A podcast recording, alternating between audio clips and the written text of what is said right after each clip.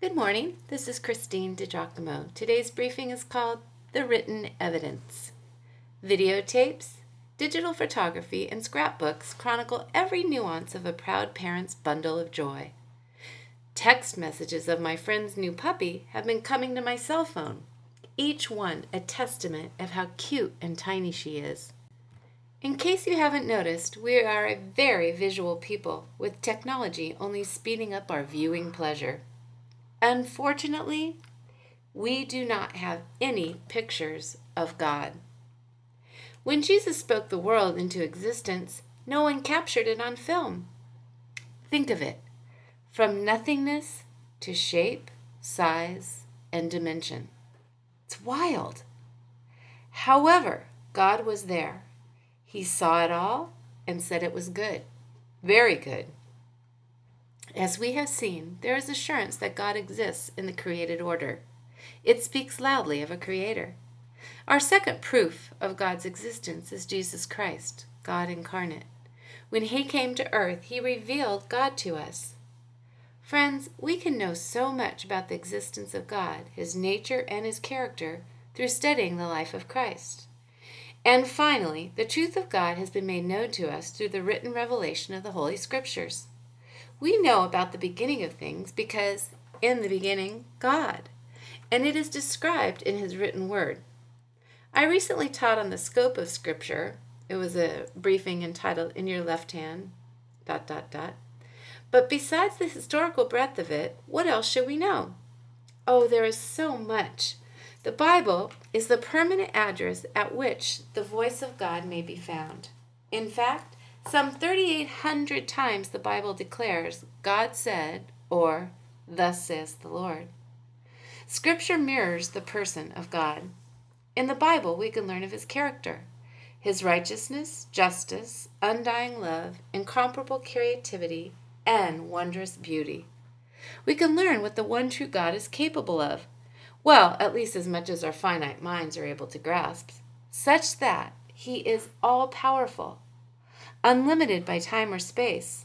One day is a thousand years, and a thousand years is as one day to the Lord. He is all knowing, ever present, and although his character does not change, his ways are inscrutable. He can be wild, even a little dangerous, which is why I think C.S. Lewis depicted him as, as Aslan, the great lion, in his Narnia Chronicles. We can be certain of these things through reading the history of the Jewish people in the Old Testament, how God loved them, chased after them, taught them lessons, and always sought to redeem them. Ultimately, Scripture reveals a God who loves us so much, he would give up what was closest to him, his Aslan, so that we might be with him forever. What kind of God is this?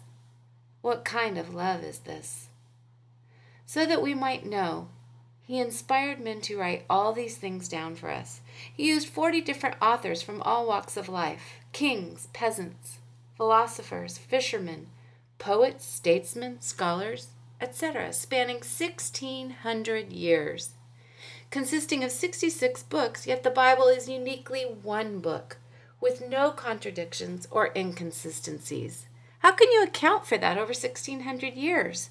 It is one continuous fabric, one unfolding story in which God reveals his existence to us.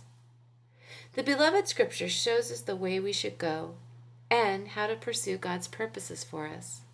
It instructs us in the ways of the third person of the Trinity, the intimate, oft mysterious Holy Spirit. In its pages, we find peace, comfort, and solace. How can all of these claims be so? God gave us the answer to that as well. For the Word of God is alive and powerful. It is sharper than the sharpest two edged sword, cutting between soul and spirit, between joint and marrow. It exposes our innermost thoughts and desires. Hebrews 4:12. I can testify that the Bible is alive. I can read a verse on a given day and it ministers life to me, a verse I might have read 23 times before, not even stopping to consider it. I truly love God's Word. As Winnie the Pooh told Piglet, a rescue was being thought of.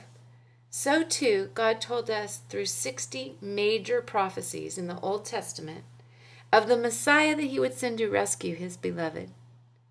Jesus Christ of Nazareth fulfilled every one of them.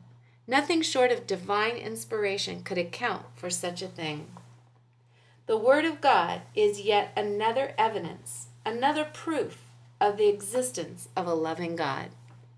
If you'd like to read this, you can go to pastorwoman.com, click on Morning Briefings, and the title is The Written Evidence.